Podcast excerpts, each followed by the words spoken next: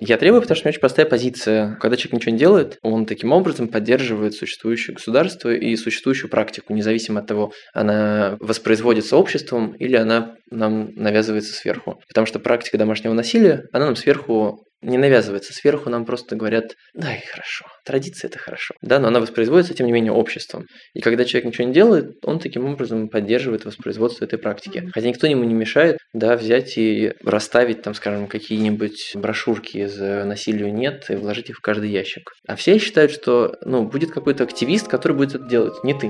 Ну, а на самом деле должен делать просто каждый.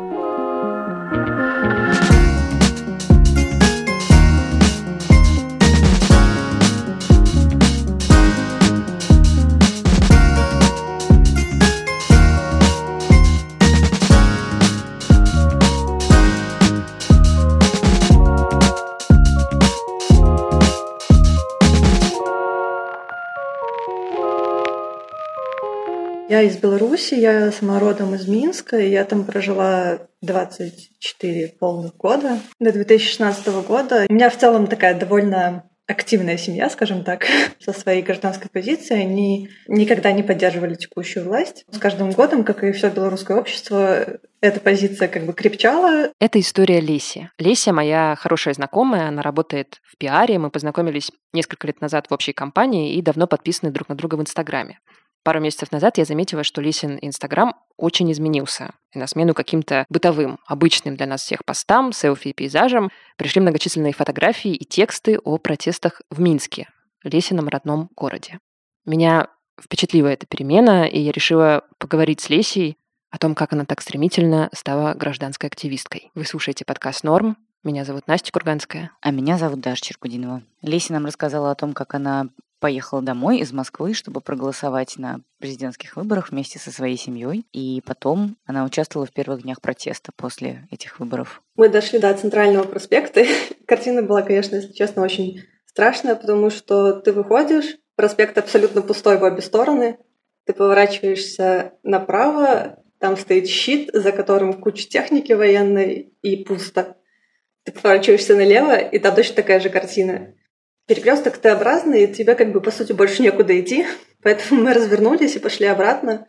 Но к тому моменту, как мы дошли обратно вниз, с, ну, как бы с горочки, там уже тоже стоял щит, тоже с техникой со всей, и они начали закидывать всех гранатами, начали расстреливать людей. Вот, и все начали разбегаться в разные стороны.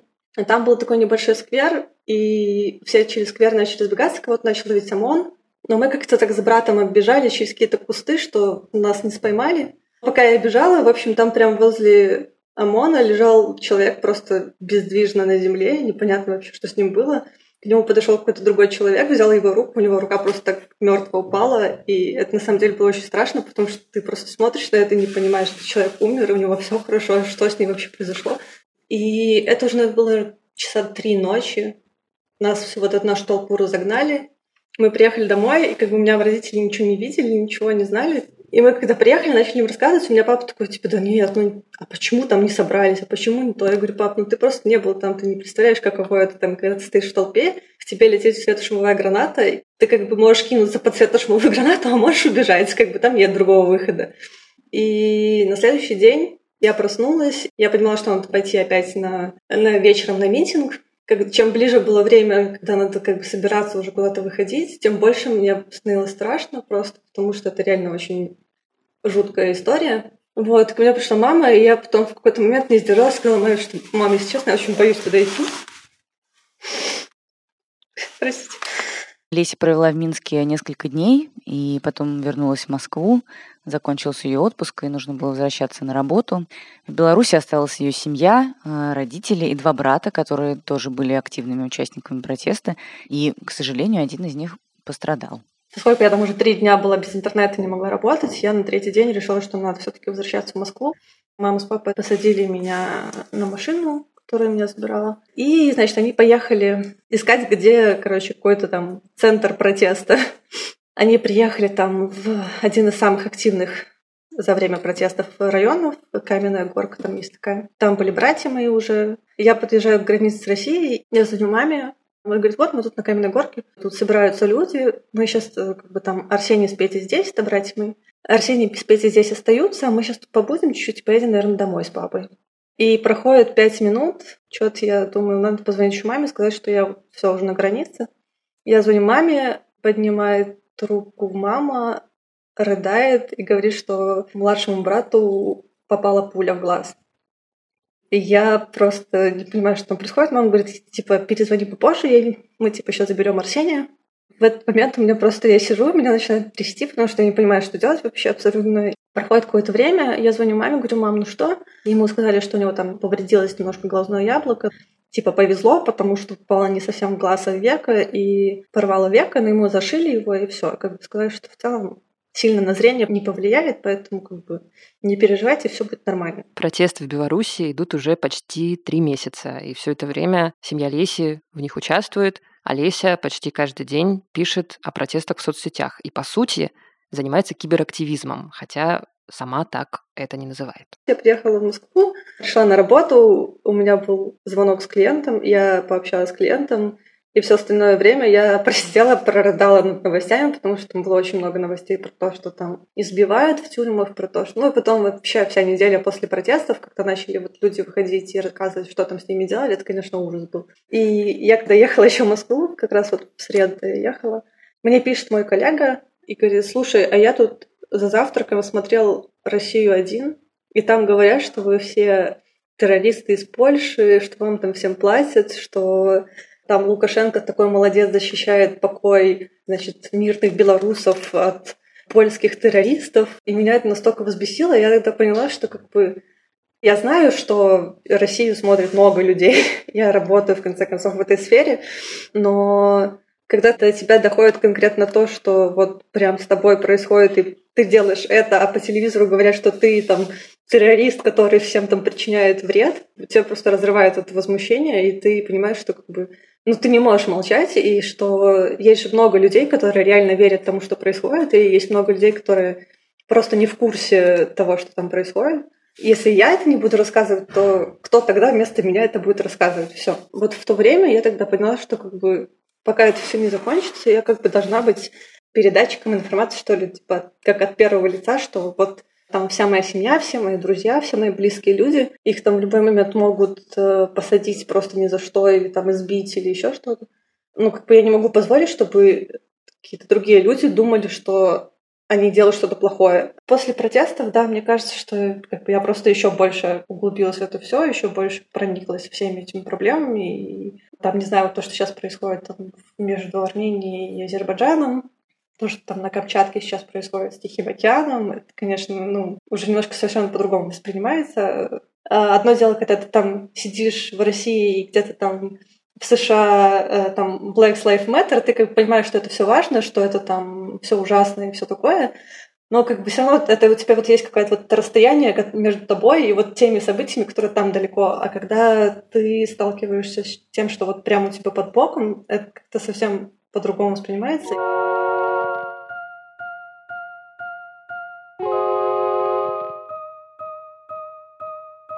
Это подкаст «Норм», и мы сегодня будем говорить о том, что 2020 год — это год, когда личное снова становится политическим. Мы хотим сегодня поговорить в этом выпуске про гражданскую позицию и про то, почему важно, и я бы даже сказала, что стало модно ее выражать. Мне кажется, что выражать гражданскую позицию сейчас наконец-то становится уже все более модно, хотя это не очень хорошее слово, да, оно как будто сразу какие-то негативные оттенки привносит, но тем не менее кажется, что без него тут не обойтись. Вообще у меня всегда были соцсети довольно политизированные и такие с большим количеством гражданских активистов. Но ты крутилась, потому что всегда в нужных кругах. Прозвучало так, как будто я какая-то вертихвостка.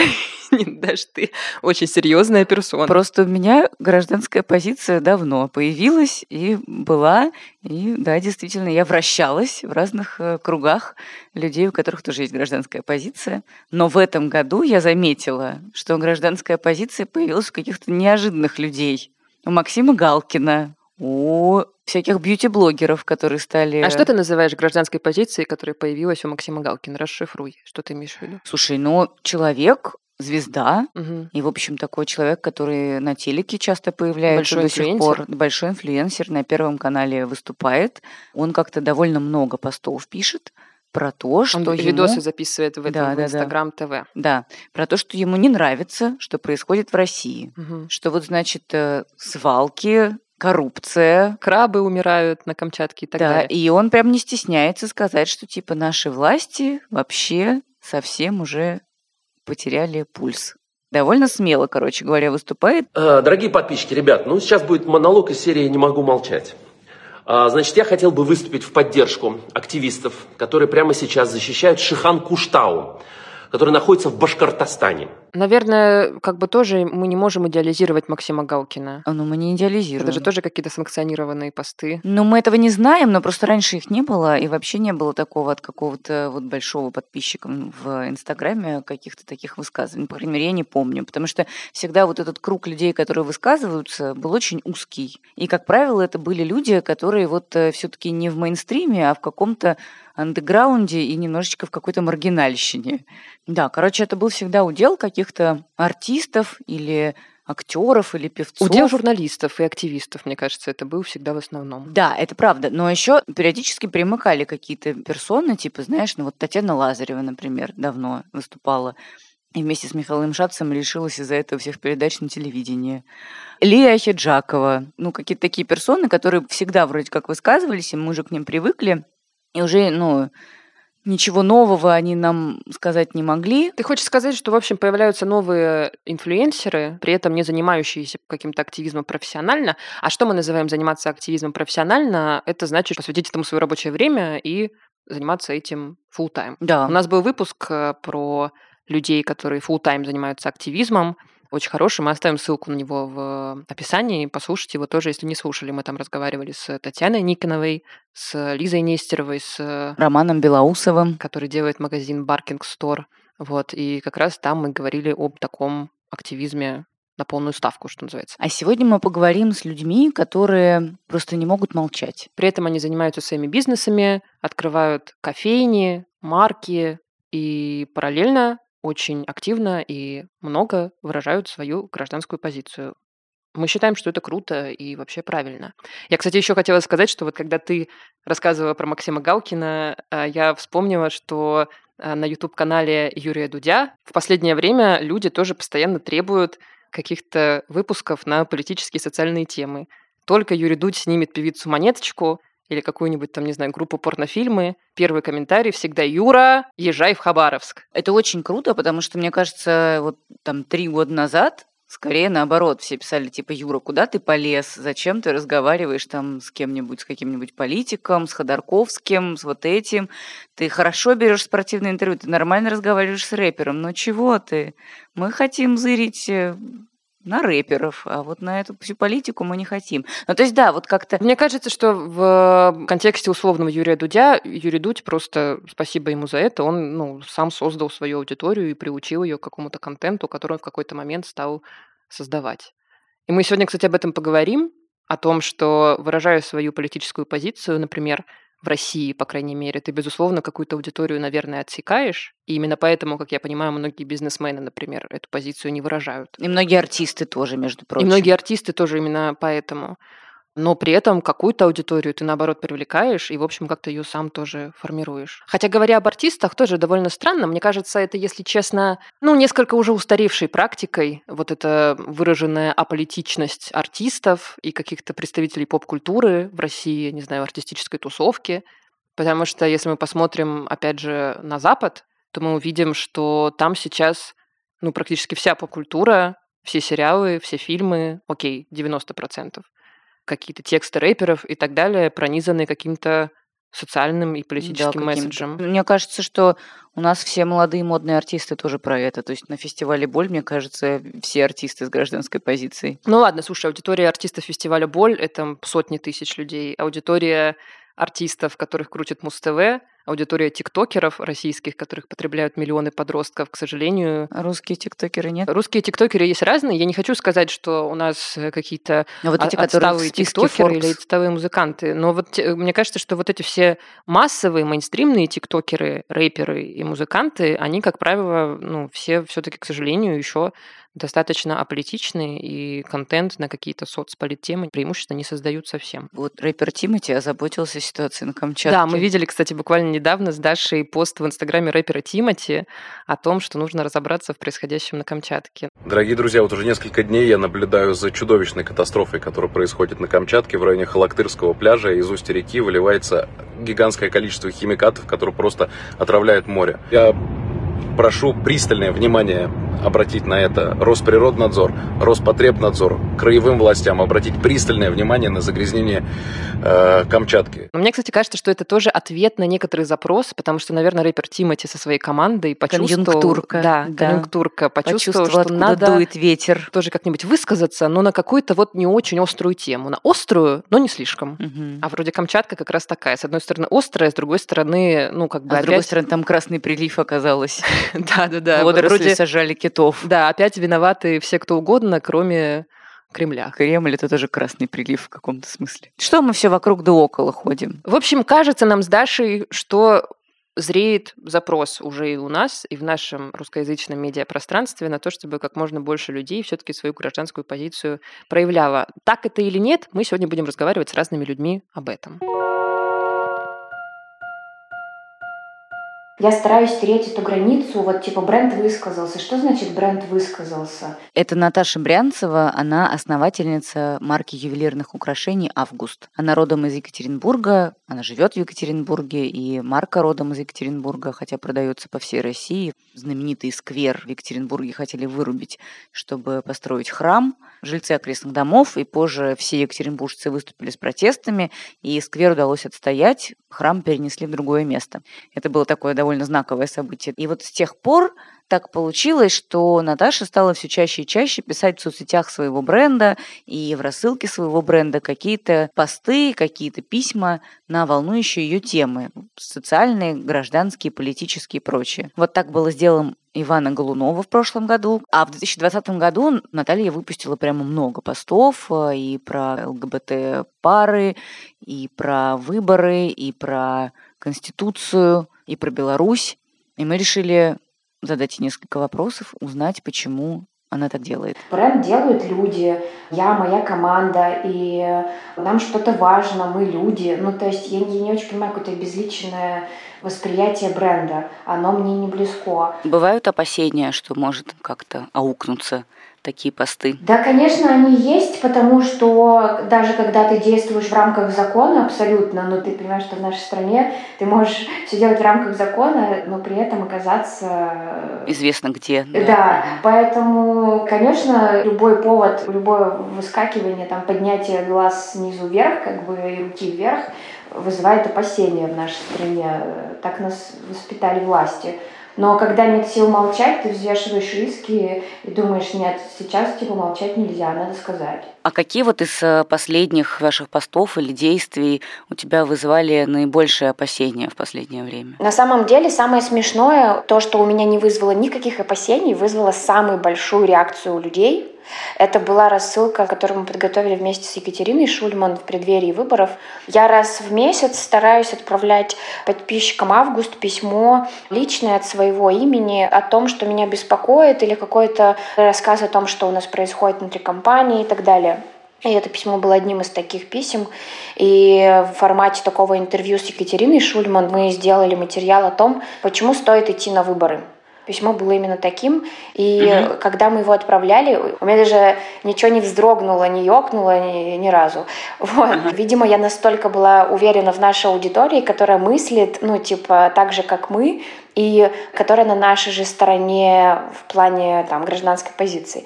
Но оказалось, что самой большой реакция была именно на эту рассылку, и мы действительно получили несколько писем, что типа, ребята, мы не хотим про политику, мы вообще тут ради распродажи подписались, как потенциальный.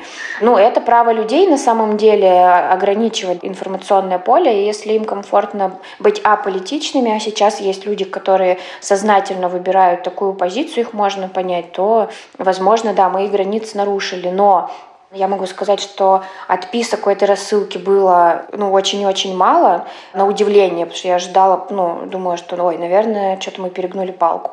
А во-вторых, мы получили такое количество благодарственных писем, сообщение о том, что ребята, кто-то прочитал рассылку и пошел, проголосовал по этому, это было фантастически круто. Да, всегда очень такие вдохновляют э, штуки, хотя, конечно, очень расстраивают э, ну вот обратная реакция. Нам просто тоже периодически приходят комментарии в подкаст, особенно когда у нас какие-нибудь э, ЛГБТ-герои, пары рассказывают про свою жизнь, и набегают всякие комментаторы такие, вот, вы чего, что вы тут развращаете русскую молодежь? И каждый раз это так печально. Это печально. Но благодаря тому, что и вы, и мы пытаемся сделать контент такой, что ЛГБТ-люди существуют, и это нормально, то тем больше мы об этом говорим, тем больше маленьких шагов мы делаем для того, чтобы все изменилось. У нас был забавный кейс, я хочу про него рассказать. А, у нас недавно вышел пост с интервью ЛГБТ-парой. Да, очень хороший, я читала вчера. Ой, спасибо, да. И мы что-то долго взвешивали за и против с ребятами, и мы тогда ездили в командировку из Москвы командой в Петербург как раз смотреть открывшийся магазин. И в Сапсане моя коллега Марина верстала интервью с ребятами. И она пишет, ребят, я верстаю интервью, соседи справа и слева видят там мои фотографии, текст, и что я делаю. И у нас завязался разговор, и они говорят, что мы все делаем правильно, что материал надо выпускать, и что все это очень классно, и даже подписались только что на нас, они про нас не знали. Вот, это было очень классно, и я говорю, ну все, значит, значит, постим. И чтобы подчеркнуть, э, что Марка Август хорошо известна людям, что у нее много поклонников, большая аудитория, скажем чуть-чуть про цифры, вот на рассылку, про которую говорила Наташа, подписано больше 30 тысяч человек. Это действительно очень много. А в Инстаграме августа больше 130 тысяч подписчиков.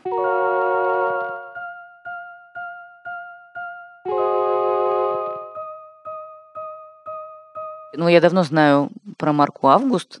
Я видела часто и лукбуки какие-то, и фотографии, и вообще у всех модных девушек, мне кажется, есть хотя бы одна подвеска. Но я никогда не знала про то, что Наталья такая активная женщина с гражданской позиции. В этом году узнала, и мне это очень понравилось. Да, я, кстати, хочу сказать, что после того, как э, я послушала вот это интервью которое ты взяла у Наташи, я прямо подписалась на рассылку августа, и я решила заказать себе подвеску, потому что у меня как раз ничего не было от этой марки. А тут вообще это довольно...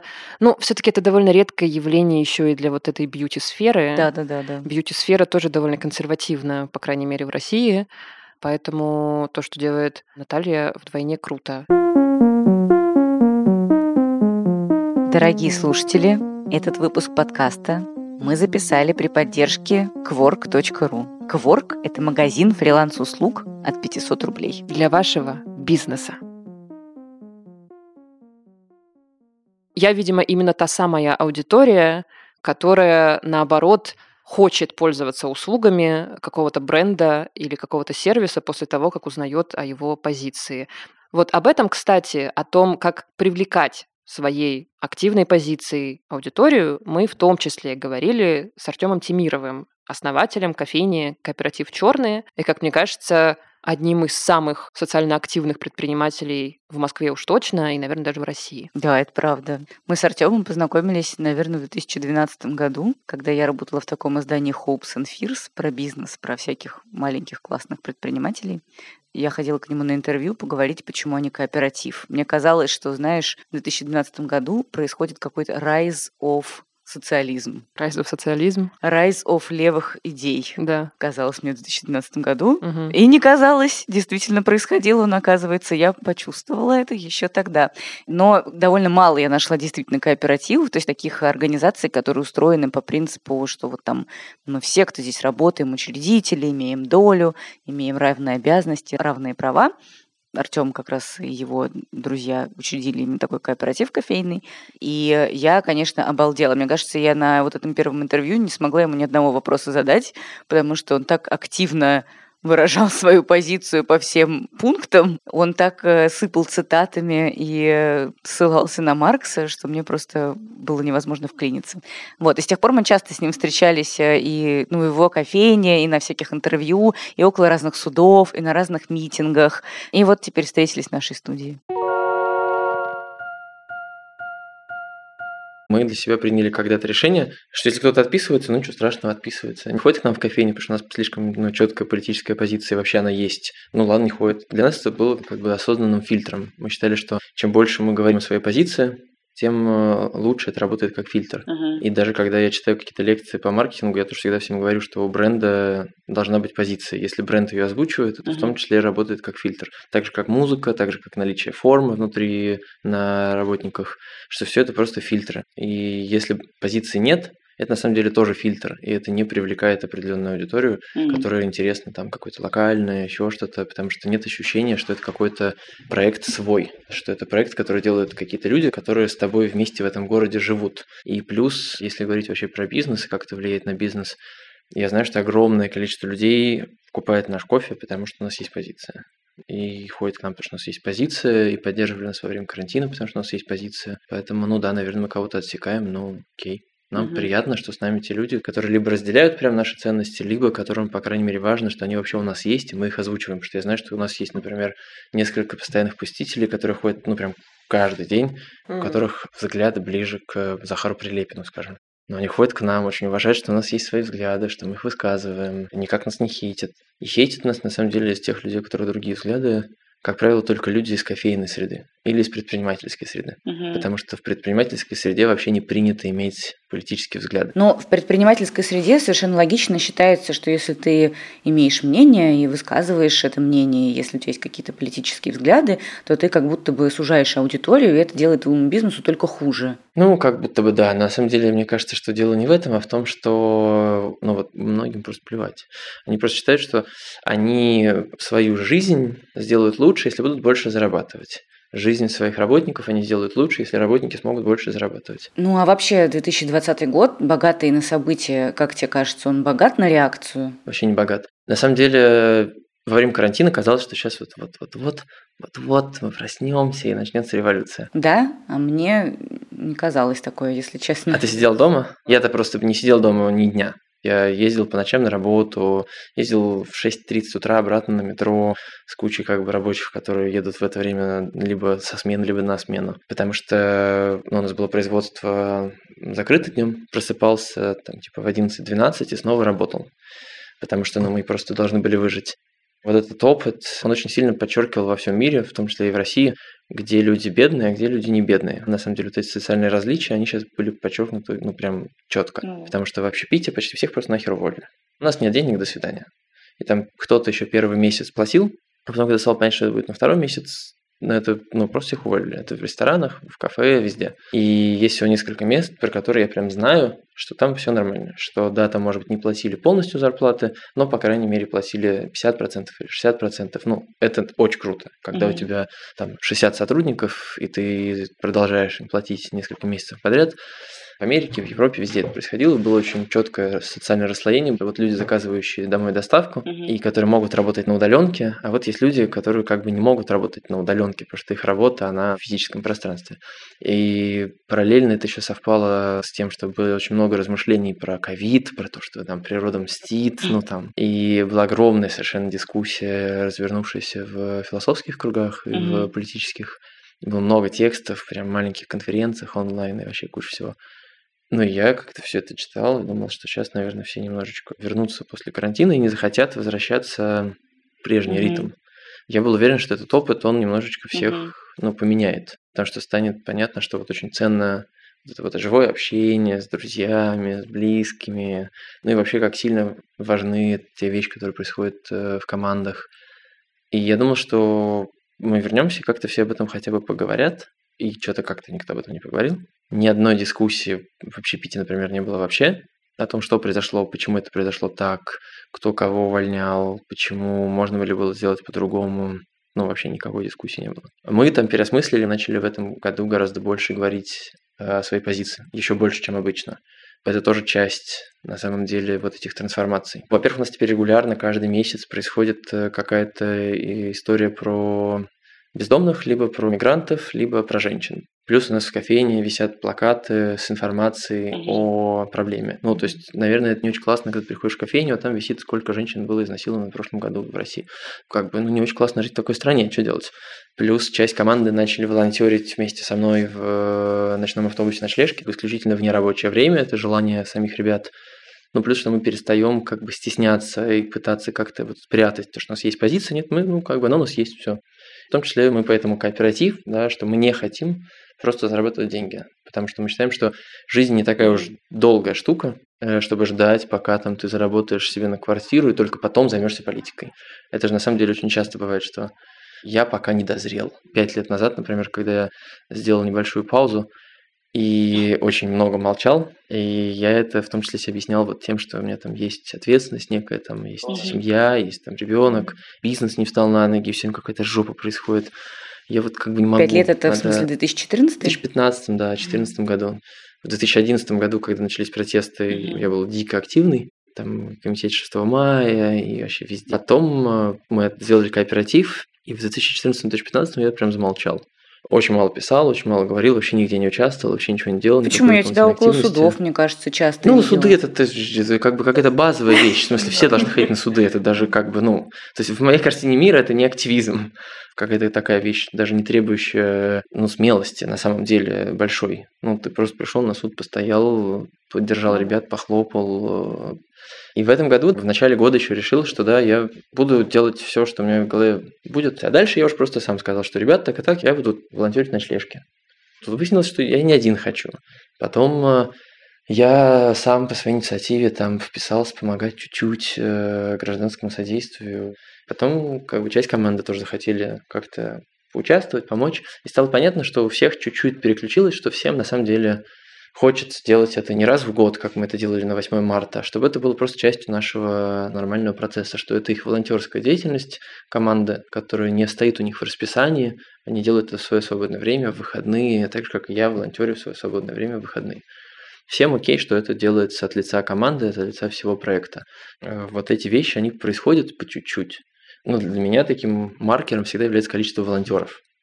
И я вижу, что, например, на ночлежке периодически не хватает волонтеров мужчин, что не хватает волонтеров сестрам, угу. чего мне кажется, типа, чего? Ну, типа, они супер известны, как вообще это возможно? Они минимум такие же известные, как ночлежка. Не хватает там волонтеров там какому-нибудь э, граду Китеж, который там может быть сколь угодно немножечко связан с какой-то религией, тем не менее он там в Москве один из там нормальных каких-то центров, которые помогают жертвам насилия. И когда не, ну, не хватает волонтеров, для меня понятно, ну, как бы окей. Писать, может, в Фейсбуке все стали больше, но волонтеров все еще не хватает. Скажи, пожалуйста, а в какой момент твой путь как гражданского активиста начался? Когда я подписал письмо за то, чтобы исключили Надю Тлаконникову из университета. 2008 год это был, или 2007. Мне было 17 лет. После того, как я его подписал, у меня случился очень сложный разговор с кучей профессоров в университете и студентов, после чего я пошел и подписал другое письмо уже в защиту. Профессора даже тебя отговаривали, ничего себе. Ну, часть была тех, кто отговаривал, да. Тогда это было ощущение, что это что-то очень важное. Не с точки зрения того, что они там что-то опозорили, не опозорили, вообще абсолютно не важно, что там происходило, а важно было с точки зрения того, что это всколыхнуло не только студентов, но и профессоров. И профессора с нами об этом разговаривали. И в этот момент, наверное, у меня родилась какая-то уже позиция. Я понял, что когда я вообще подписываю какую-то бумажку, я могу как-то кому-то помочь или наоборот подтолкнуть куда-то, а не туда. И после этого я все время чуть-чуть более внимательно относился ко всему, что происходит, в том числе в университете. И потом, после жизни в Китае, потому что я год жил в Китае, Это, на самом деле, я думаю, супер сильно сыграло какую-то роль в появлении вообще позиции, потому что я увидел радикально другую страну. Все, я ну, приехал другим человеком. И так получилось, что я захотел учиться со своим потоком, хотя я потерял год. И сдавал одновременно два курса. И все ребята, с которыми я учился в группе, они были такие умные, и у всех были политические позиции.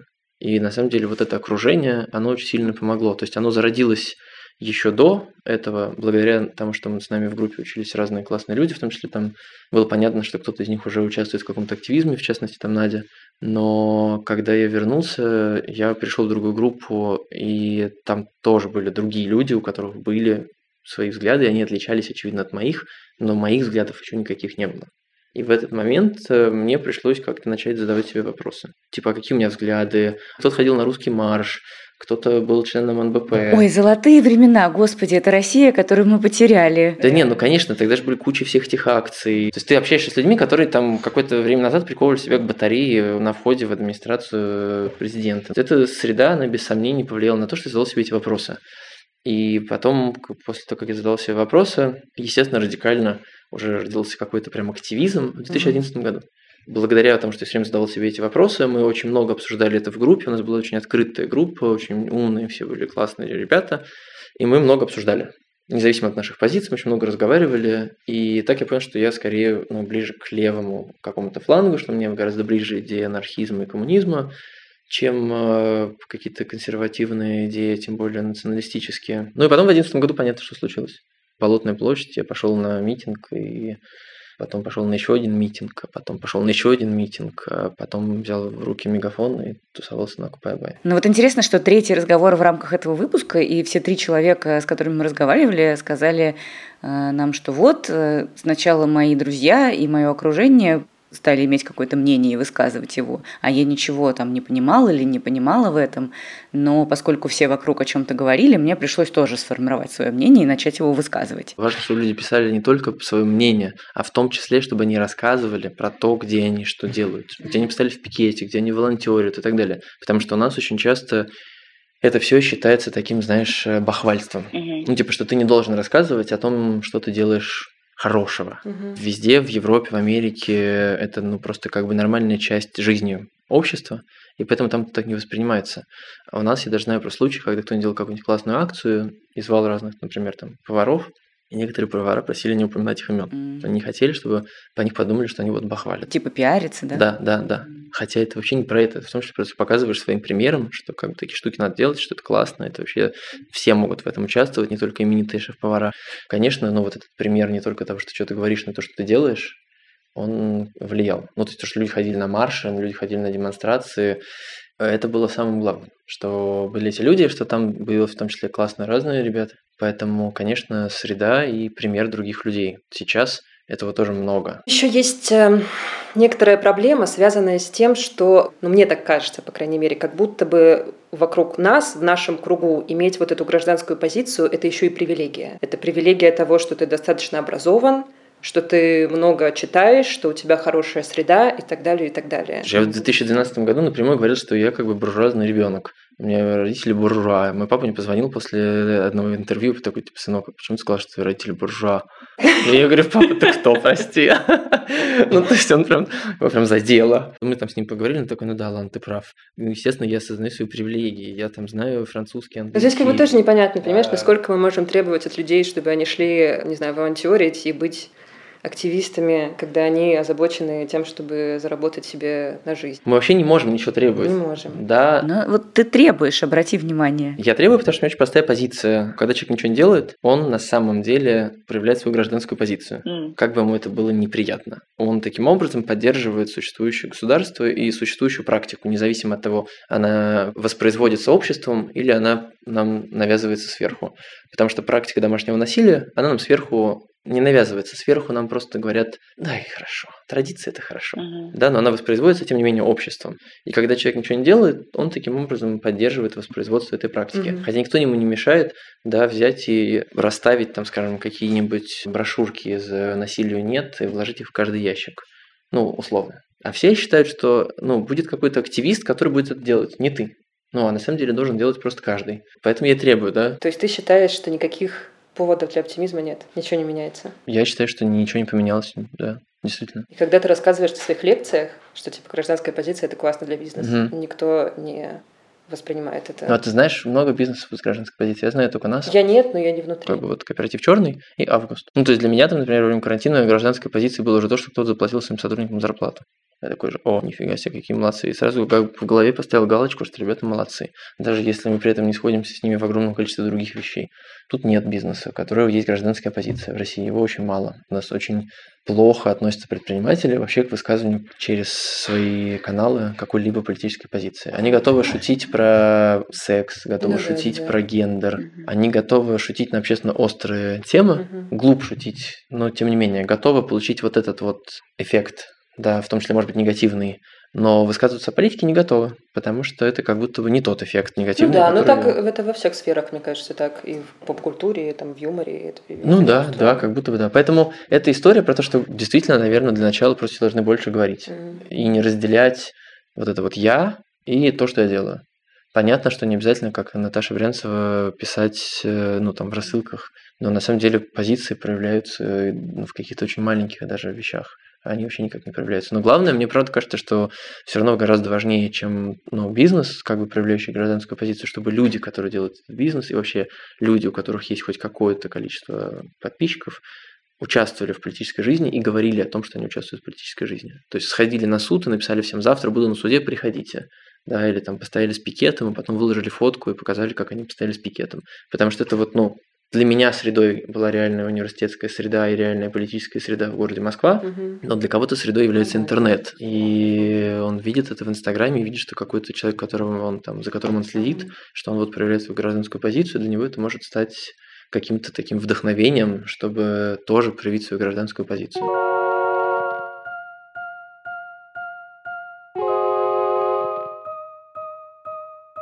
Даш, ну что, скажи, пожалуйста, на какие мысли тебя натолкнули интервью, которые мы взяли для этого выпуска? Меня очень впечатлило, что и Артем, который такой активист со стажем, и Наталья, которая тоже человек с гражданской позицией, который какое-то время ее выражает и хорошо ее понимает сама для себя, и Леся, все они втроем говорят, сначала наши друзья и наше окружение стало интересоваться политикой, какими-то социальными проблемами.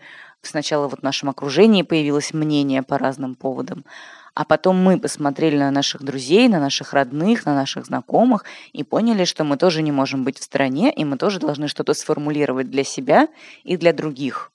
И мне это очень понравилось, и я подумала, что как классно, что столько у нас инфлюенсеров, блогеров и бьюти-блогеров и вообще самых разных людей сейчас формулируют свою позицию по самым разным вопросам. Угу.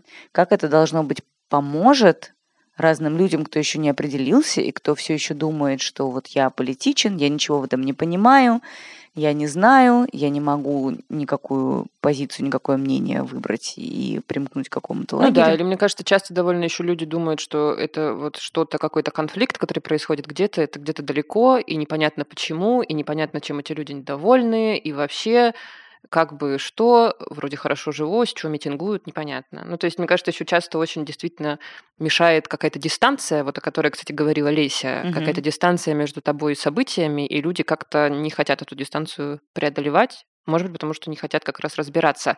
Но если вокруг них вокруг каждого человека будет расти количество голосов, Да. которые говорят, озвучивают, кричат, как говорит Артем, что-то постят, то кажется, что всем нам будет и проще и разобраться, и, наверное, менее страшно свое мнение тоже высказывать и Да. свою руку поднимать. Но я при этом и с Артемом не могу не согласиться. Действительно, наблюдаю за собой некоторую апатию по отношению к акциям прямого действия. То есть давно не ходила ни в пикет, давно ни к какому суду не подходила. Ну, митингов тоже давно не было в Москве. Но при этом, мне кажется, прям очень важно поддерживать политзаключенных, поддерживать э, людей, с которыми как-то несправедливо обходится тем или иным способом, где-то волонтерить и что-то делать. И если у вас есть на это силы и ресурс, попробуйте. Если нет, не ругайте себя, просто позвольте себе сейчас сделать то, на что у вас есть силы и на что у вас есть возможности. Ты знаешь, что мы не сказали? Чё? Что мы забыли вообще сказать? Что мы не только про политику говорим, что мы говорим не только про политзаключенных, не только Да. про Путина, не только про власть. Да. Мы говорим вообще про, ну, про все. да. Может быть, вы ЛГБТ персона или ваши друзья ЛГБТ персоны. А в России сами знаете, как относятся к ЛГБТ персонам и какие законы принимают, и как их ужесточают из года в год, из раза в раз. Да, и мне кажется, не нужно быть ЛГБТ-персоной для того, чтобы понять, что это чудовищная социальная несправедливость и неравенство, и ему нужно как-то противодействовать. Даже если вы абсолютно стрейт-персона, вы тоже можете это противодействие как-то пытаться оказывать. Да, абсолютно правда. А потом про что еще политика? Это еще про то, что мы не имеем права голоса в наших собственных городах. Мы никогда не знаем, когда нам начнут плитку перед окном перекладывать и пилить гранит. Свалки воняют. Это тоже политика. Вот если вас беспокоит, что воняют свалки, ну напишите про это пост, выйдите в пикет. Возмутитесь, Возмутитесь как-то громко. как-то громко, да. В общем, не будьте аполитичными, друзья, и мы тоже будем стараться такими не быть. Да, будем держать вас в курсе. Да, это подкаст «Норм». Меня зовут Настя Курганская. Меня зовут Даша Черкудинова. До встречки через две неделечки, тоже в пятницу. Целуем вас. Будьте здоровы. Пока-пока. Пока-пока.